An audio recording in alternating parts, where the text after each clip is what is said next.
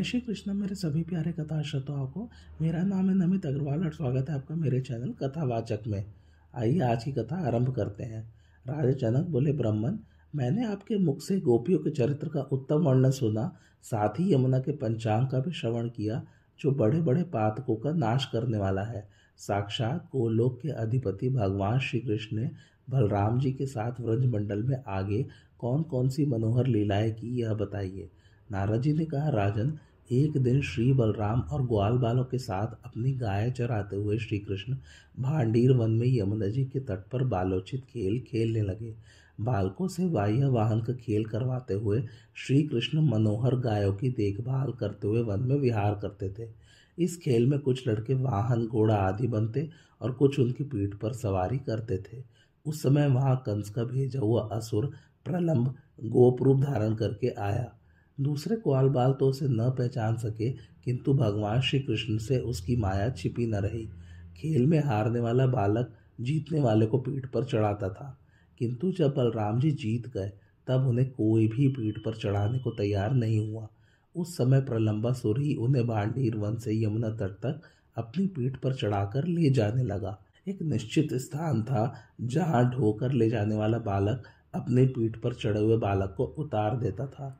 परंतु प्रलंबासुर उतारने के स्थान पर पहुंचकर भी उन्हें उतारे बिना ही मथुरा तक ले जाने को उद्यत हो गया। उसने बादलों की घोर घटा की भांति भयानक रूप धारण कर लिया और विशाल पर्वत के समान दुर्गम हो गया।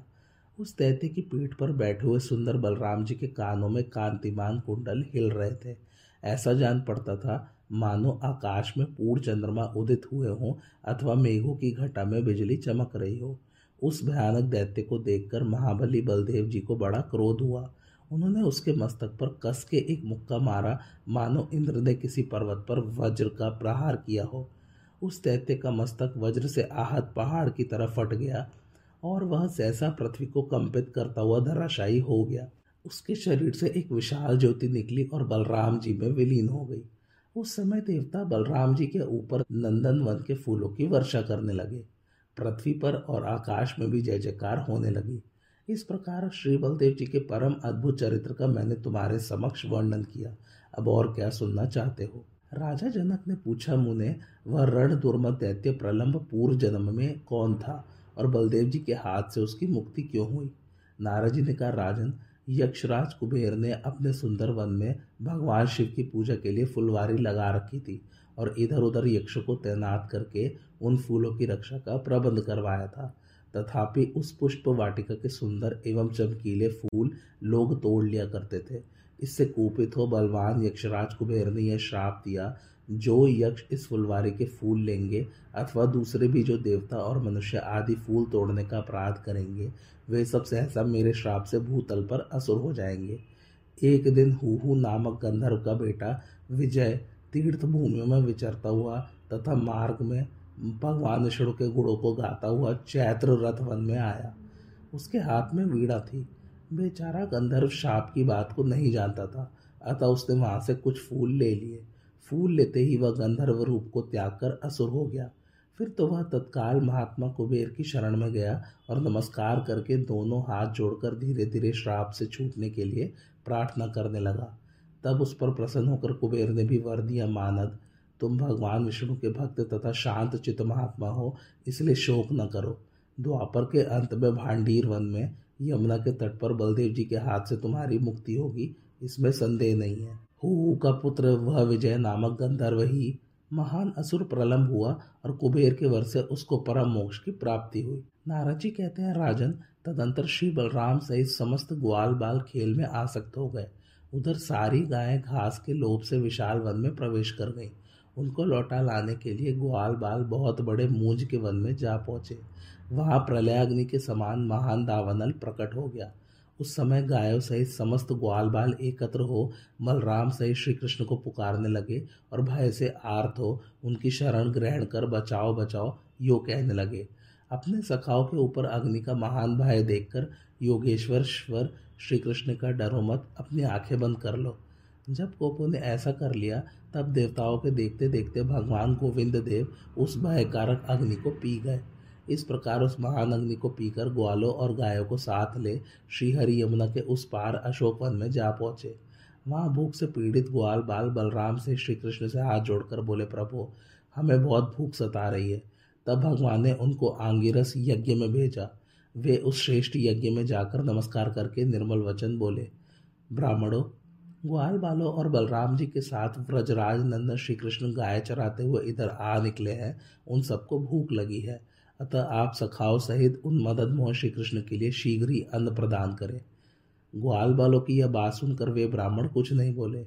तब ग्वाल बाल निराश लौट गए और आकर बलराम से श्री कृष्ण से इस प्रकार बोले, सखे, तुम रजमंडल में ही अधीश बने हुए हो। गोकुल में ही तुम्हारा बल चलता है और नंद बाबा के आगे ही तुम कठोर दंडधारी बने हुए हो। प्रचंड सूर्य के समान तेजस्वी, तुम्हारा प्रकाशमान, दंड निश्चय ही मथुरापुरी में अपना प्रभाव नहीं प्रकट करता। तब श्रीहरि ने उन ग्वाल बालों को पुनः यज्ञ करता, ब्राह्मणों की पत्नियों के पास भेजा। तब वे पुनः यज्ञशाला में गए और उन ब्राह्मण पत्नियों को नमस्कार करके वे श्री कृष्ण के भेजे हुए ग्वाल हाथ जोड़कर बोले, ब्राह्मणी देवियों, ग्वाल बालों और बलराम जी के साथ गाय चराते हुए श्री व्रजराज नंदन कृष्ण इधर आ गए हैं। उन्हें भूख लगी है। सखाओं सहित उन मदन मोहन के लिए आप लोग शीघ्र ही अन्न प्रदान करें। श्री कृष्ण का शुभागमन सुनकर उन समस्त विप्र पत्नियों के मन में उनके दर्शन की लालसा जाग उठी। उन्होंने विभिन्न पात्रों में भोजन की सामग्री रख ली और तत्काल लोक लाज छोड़कर वे श्री कृष्ण के पास चली गईं। रमणीय अशोक वन में यमुना के मनोरम तट पर विप्र पत्नियों ने श्रीहरि का अद्भुत रूप जैसा सुना था, वैसा ही देखा। दर्शन पाकर वे सब परमानंद में उसी प्रकार निमग्न हो गई, जैसे योगी जन तूर्य ब्रह्म का साक्षात्कार करके आनंदित हो उठते हैं। भगवान बोले, विप्र पत्नियों, तुम लोग धन्य हो जो मेरे दर्शन के लिए यहाँ तक चली आई। अब शीघ्र ही घर लौट जाओ। ब्राह्मण लोग तुम पर कोई संदेह नहीं करेंगे। तुम्हारे ही प्रभाव से तुम्हारे पति देवता ब्राह्मण लोग तत्काल यज्ञ का फल पाकर निर्बल हो। तुम्हारे साथ प्रकृति से परे विद्यमान परम धाम गोलोक को चले जाएँगे। नारद जी कहते हैं तब श्री हरि को नमस्कार करके वे सब स्त्रियाँ यज्ञशाला में चली आई। उन्हें देखकर सब ब्राह्मणों ने अपने आप को धिक्कारा। वे कंस के डर से स्वयं श्री कृष्ण को देखने के लिए नहीं जा सके थे। ग्वाल बालों और बलराम जी के साथ वह अन्न खाकर श्री कृष्ण गायों को चराते हुए मनोहर वृंदावन में चले गए। नारद जी कहते हैं, एक दिन की बात है। नंदराज एकादशी का व्रत करके द्वादशी को निश्चित काल में ही ग्वालों के साथ यमुना स्नान के लिए गए और जल में उतरे। वहाँ वरुण का एक सेवक उन्हें पकड़कर वरुण लोक में ले गया। उस समय ग्वालों में कोहराम मच गया। तब उन सबको आश्वासन दे भगवान श्री हरिवरणपुरी में पधारे और उन्होंने सहसा उस पुरी के दुर्ग को भस्म कर दिया।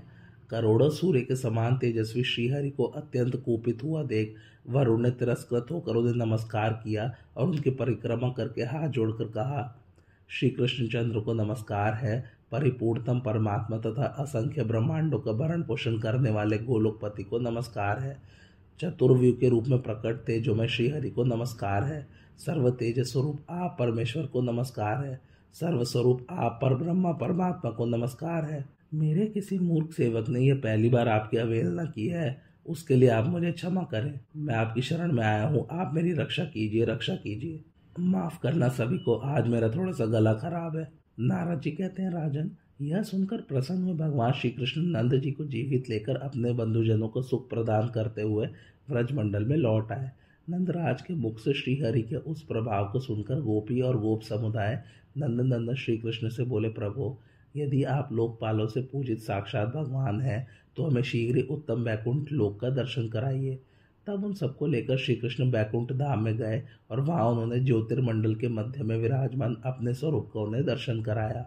उनके सहस्त्र बुझाए थी, किरीट और कटक आदि आभूषणों से उनका स्वरूप और भी भव्य दिखाई देता था। वे शंख, चक्र गदा पद्म और वनमाला से सुशोभित थे। असंख्य कोटि सूर्य के समान तेजस्वी स्वरूप से वे शेषनाग की शैया पर पौड़े थे। चवन डुलाए जाने से उनकी आभा और भी दिव्य जान पड़ती थी। ब्रह्मा आदि देवता उनकी सेवा में लगे थे। उस समय भगवान के गदाधारी पार्षदों ने उन गोपगढ़ों को सीधे करके उनसे प्रणाम करवाकर उन्हें प्रयत्न पूर्वक दूर खड़ा किया और उन्हें चिकित्सा देख हुए पार्षद बोले, अरे वंचरो चुप हो जाओ। यहाँ वक्तृता न दो, भाषण न करो। क्या तुमने श्रीहरि की सभा कभी नहीं देखी है? यही सबके प्रभु देवादिदेव साक्षात भगवान स्थित होते हैं और वेद उनके गुण गाते हैं। इस प्रकार शिक्षा देने पर वे गोप हर्ष से भर गए और चुपचाप खड़े हो गए। अब वे मन ही मन कहने लगे, अरे, यह ऊँचे सिंहासन पर बैठा हुआ हमारा श्री कृष्ण ही तो है। हम सभी खड़े हैं तो भी हमें नीचा खड़ा करके ऊँचे बैठ गया और हमसे क्षण भर के लिए बात तक नहीं करता। इसलिए व्रज से बढ़कर न कोई श्रेष्ठ लोक है और न उससे बढ़कर दूसरा कोई सुखदायक लोक है। क्योंकि व्रज में तो यह हमारा भाई रहा है और उसके साथ हमारी परस्पर बातचीत होती रही है।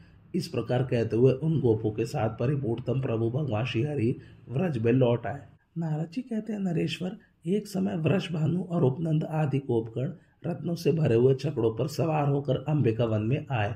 वहाँ भगवती भद्रकाली और भगवान पशुपति का विधि पूर्वक पूजन करके उन्होंने ब्राह्मणों को दान दिया और रात को वहीं नदी के तट पर सो गए। वहाँ रात में एक सर्प निकला और उसने नंद का पैर पकड़ लिया। नंद अत्यंत भय से विवलो कृष्ण कृष्ण पुकारने लगे। उस समय ग्वाल बालों ने जलती हुई लकड़ियाँ लेकर उसी से उस अजगर को मारना शुरू किया।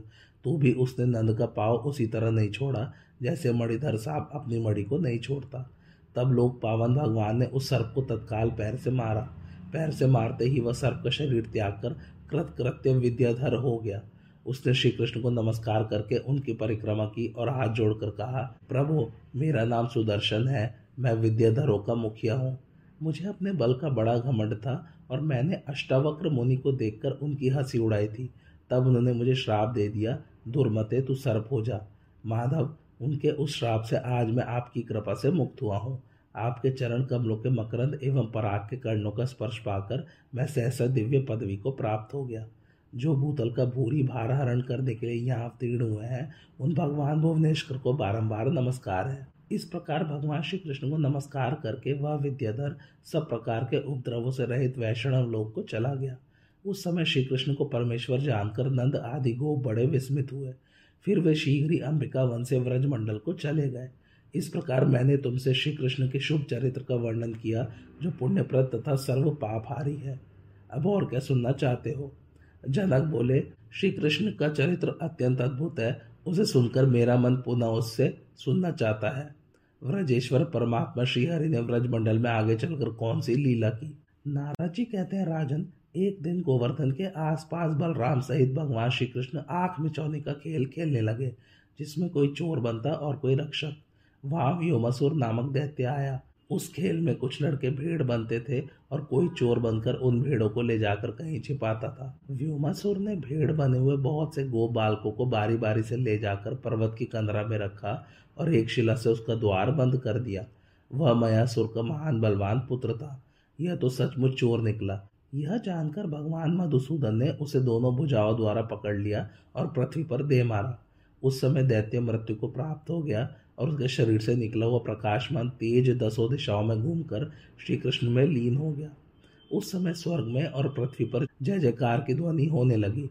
देवता लोग परम आनंद में मग्न होकर फूल बरसाने लगे। राजा जनक ने पूछा, मुने, यह व्योम नामक असुर पूर्व जन्म में कौन सा पुण्यात्मा मनुष्य था जिसने श्याम घन में बिजली की भांति श्री कृष्ण में विलय प्राप्त किया? नाराज़ जी बोले, राजन, काशी में भीमरथ नाम से प्रसिद्ध एक राजा थे। जो सदा दान पुण्य में लगे रहते थे। वे यज्ञ करता दूसरों को मान देने वाले धनुर्धर तथा विष्णु भक्ति परायण थे।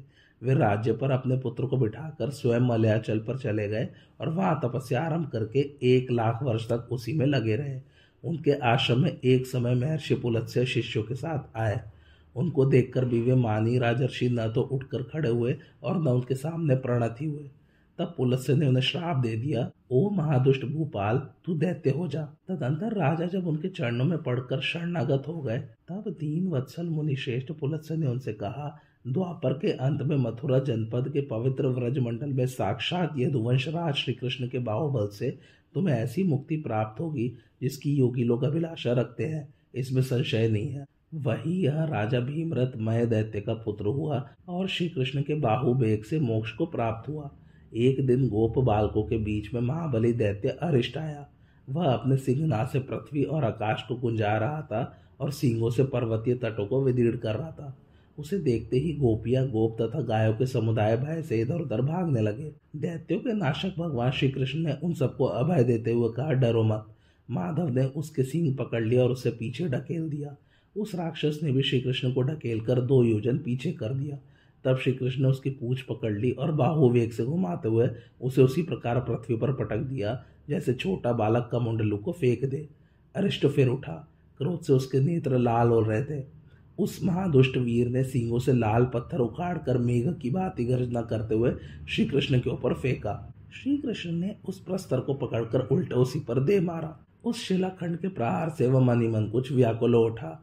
उसने अपने सींगों के अग्रभाग को पृथ्वी पर पीटना आरंभ किया। इससे पृथ्वी के भीतर से पानी निकल आया। तब श्री कृष्ण ने उसके सींग पकड़कर बार बार घुमाते हुए उसे पृथ्वी पर उसी प्रकार दे मारा, जैसे हवा कमल को उठाकर फेंक देती है। उसी समय वह वृषभ का रूप त्याग कर ब्राह्मण शरीरधारी हो गया और श्री कृष्ण के चरण आरविंदों में प्रणाम करके गदगद वाणी में बोला, भगवान, मैं बृहस्पति का शिष्य द्विज श्रेष्ठ वर्तंतु हूँ। मैं बृहस्पति जी के समीप पढ़ने गया था। उस समय उनकी ओर पाँव फैलाकर उनके सामने बैठ गया था। इससे वे मुनि रोष पूर्वक बोले, तू मेरे आगे बैल की भांति बैठा है, इससे गुरु के मिलना हुई है, अतः दुर्बुद्धे तू बैल हो जा। माधव, उस श्राप से मैं वंग देश में बैल हो गया। असुरों के संग में रहने से मुझमें असुर भाव आ गया था। अब आपके प्रसाद से मैं श्राप और असुर भाव से मुक्त हो गया। आप श्री कृष्ण को नमस्कार है। आप भगवान वासुदेव को प्रणाम है। प्रणत जनों के क्लेश का नाश करने वाले आप गोविंद देव को बारंबार नमस्कार है। नाराज़ जी कहते हैं राजन, यो कहकर श्रीहरि को नमस्कार करके बृहस्पति के साक्षात शिष्य वर्तंतु भुवन को प्रकाशित करते हुए विमान से दिव्य लोक को चले गए। इस प्रकार मैंने अद्भुत माधुर्य खंड का तुमसे वर्णन किया, जो सब पापों को हर लेने वाला पुण्यदायक तथा श्री कृष्ण की प्राप्ति कराने वाला उत्तम साधन है। जो सदा इसका पाठ करते हैं, उनकी समस्त कामनाओं को यह देने वाला है, और क्या सुनना चाहते हो? माधुर्य खंड यही समाप्त होता है। आज आप लोगों से क्षमा चाहता हूँ। थोड़ा सा मेरा गला खराब है। कथा सुनने के लिए बहुत बहुत धन्यवाद। कैसी लगे आप लोगों को मेरी कथा, मुझे कमेंट करके ज़रूर बताइए। और मेरे चैनल कथावाचक को लाइक, शेयर और सब्सक्राइब ज़रूर कीजिए। थैंक्स फॉर वॉचिंग धन्यवाद।